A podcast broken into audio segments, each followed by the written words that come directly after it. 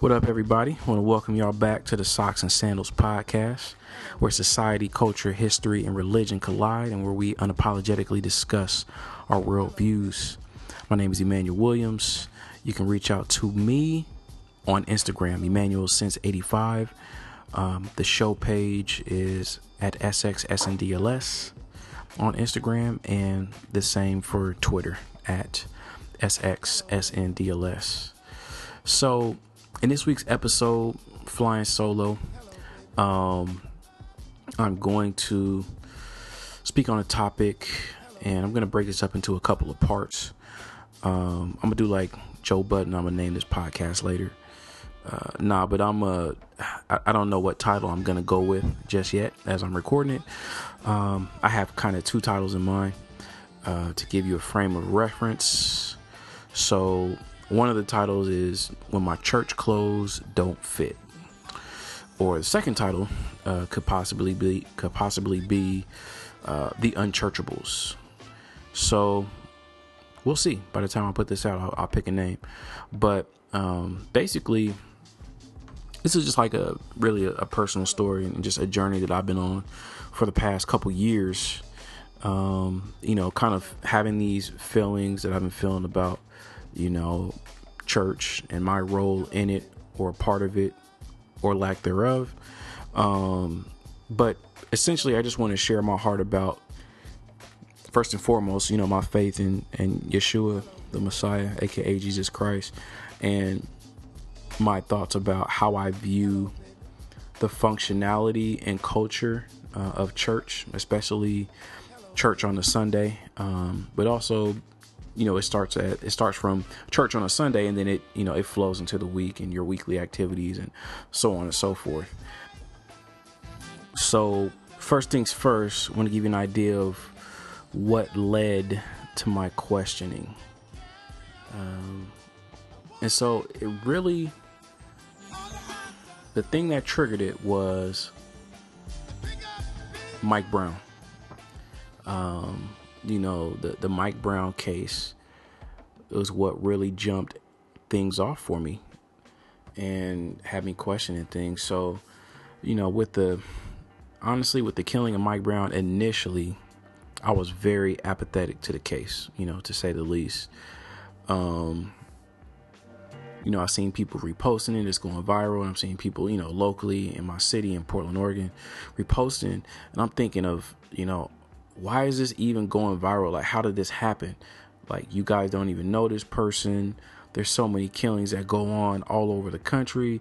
People get killed in, killed in Portland or get shot in Portland. You don't say anything about it, but some dude from Missouri that you, you that you know nothing of, you just repost and all these people like, what what's going on? And I'm and I was so apathetic to the point where you know I'm that guy that went to some website to get statistics on Chicago and say, look, 600 people got killed in Chicago last year, you know, and y'all don't say nothing about that. But this one dude get killed, yeah, it's by a police officer, but you don't even know him, and you report, you know. So I was, I was super apathetic. Um, but then after a while, you know, you kind of dig into the case because it's so in front of your face, um, and you, and then I, I start to see like, all right, this is really messed up. I mean, this kid is he's 18 years old. You know, just graduated high school and he gets gunned down in the middle of the street by a grown man, by a police officer, someone who's supposed to serve and protect. And he, and the police officer telling telling the story where where he's lying, obviously, and he's saying that oh this guy attacked me, and he's treating this 18 year old kid as if he's some monster just because he's big you know, just because he's six two and 200 something pounds, oh, he's some monster and I was scared for my life. Like, get out of here, dude.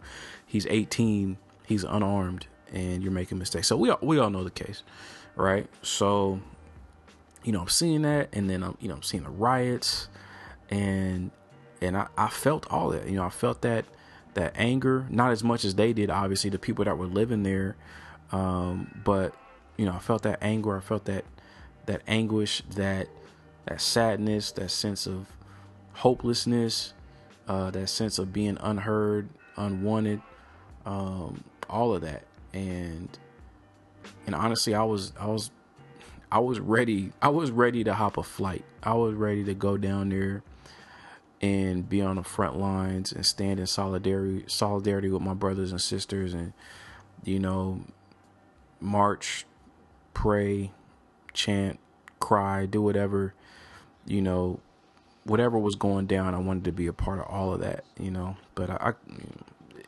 if i wasn't married and, and with, with, children i i might have i might have actually done it i might have been that zealous to do it but you know who knows? Shoulda, coulda, woulda, right? So, um, so yeah, so there was that. Okay, and then so after all that popped off, you know, I was just eagerly awaiting some move, some voice from the church, you know, at large, whether it was my church or someone else, like some some voice from Christianity, some move of solidarity from the church at large, some type of stance against police brutality and injustice from you know the people of faith. And now just because i didn't see it doesn't mean that it wasn't happening. Maybe i wasn't looking in the right places. Um, but i say that to say i didn't see it. Um, and i was i was pretty disappointed in it because i don't know at that time with the mike brown and when things were just going viral you know, it was just like, all right, something's really going on. Not to say that these police killings of unarmed black men and women didn't happen already and haven't happened since the beginning of America. Um, but now that there's so much video and smartphones, we can capture it all and everyone can see it and share it all at the same time. We're all connected. So, you know, so there was a Mike Brown. I didn't hear anything uh, from the church. I didn't, I, I, didn't see a big move from my people, you know, um, as far as people of faith. Um, then there was Freddie Gray in, you know, Baltimore. Um, and then there was Eric Garner in New York, Tamir Rice in Ohio. Um, uh, I forgot the guy's name in South Carolina, but there's all that. All the stuff is going viral, you know? And it's just it's distressing. Like, man, what is going on and why is no one saying anything? And, and there wasn't an outpouring of of dialogue from the church at large with these situations. Once again, I could have been looking in the wrong places. I may not have been looking hard enough. But I was looking for a wave of compassion, a wave of some type of fight for injustice. Um, but I wasn't seeing it and I wasn't hearing it. Um, and then, you know, time went on and, and more recently, then there's, there's Alton Sterling. And then that just seeing that video just rocked me. I'm like, man, what is really going on? And then the one that shook me the most was Philando Castile. I mean, literally, um, that was like that. I didn't watch the whole video. I just seen like little parts of the aftermath. I just because I couldn't keep watching these killings. Um, I really didn't want to watch Alton, man, like that. That that was rough. Like I, when that just replays in my mind, it's just it's terrible, man. But I, I couldn't watch the whole thing of Philando. But you know, obviously, you see what happened. You see it being passed around on social media, and that one is the one that really got me just shook up and scared. Like literally, like driving down MLK one day, I was I was thinking about spitting my gum out the window. But then I had to think twice because I was like, wait, if I spit my gum out the window, and the police see me because the police are always driving up and down MLK, they might try to pull me over for littering or just pull me over to harass me because I see a black man driving down the street spitting his gum out the window. Then if I get pulled over, they're to ask me for my license and registration. And then when I reach for my license, I might get shot and get killed on MLK. Like that, things like that will cross my mind. Um, because Philando he he had a he had a gun license. Like he was licensed to carry. All he did was reach for his wallet in his car. There was no altercation whatsoever, and he got killed. So I'm like, man, I don't even have to be in an altercation. I don't have to be doing anything suspicious at any time. Just driving while black can be a death sentence from a trigger happy, fearful, racist cop, right? So, so all this stuff is going on. And I'm like, man, what's the church doing? You know, where we at? We just going to we just gonna talk about season harvest breakthrough still? Really? Um, we just gonna talk about this world is going to hell and everybody need Jesus. That is that all we gonna say? Are we just going to pray? That's it? Is that is that all we gonna do? You know? So I was wanting more. I was wanting to see our leaders come together and take a stronger stance as opposed to just making a statement or talking about what's going on on Sunday, but like making a statement, doing something, leading us in that in the in the direction of truly making a change, having some type of resolution. but I wasn't seeing it. I didn't see it. Um, and I just I just seen more of a divide. You know, I seen, you know, the especially among European American, Anglo Saxon, non brown people. You know, I'll just say white people. I'm trying to stay away from race. If you've heard any of my other podcasts, I'm trying to stay away from race. But the white church, man, just really wait and see with it. Even though you can see all these things that are happening. Oh, well, you know, he was a thug. He, you shouldn't resist. Oh, well, you know, just wait till all the facts come out, you know. But just like, man, come on now really that's that's what we gonna do and i'm like man how is it that these folks can be so just unaware not even unaware just ignorant to what you're watching like how do you have that that level of cognitive dissonance where you can see wrong happening but you're trying to justify it and the only thing i can think of is you're flat out racist. And I'm thinking, how can these so called Christians have racism so ingrained in them that it overpowers? I'm not saying it overpowers the Holy Spirit, like it, but if you have the Holy Spirit in you, if Jesus Christ is your Lord and Savior, if you profess to have faith in Christ and to be a child of God, how do you not see this injustice? How does your heart not break like mine? When you see a 12 year old get killed by a police officer in cold blood, how does your heart not break?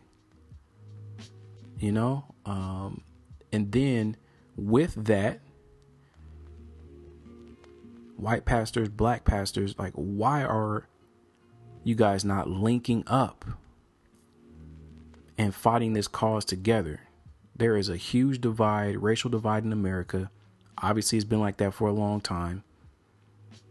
Obviously, a black president is not going to solve that problem.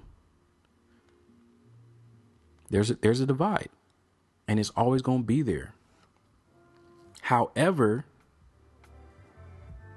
the divide should not be in church. There's no reason for a racial divide to be in church. But there is. And that divide has me rethinking some things. I'm like, man, how can I how can I bring people into this family?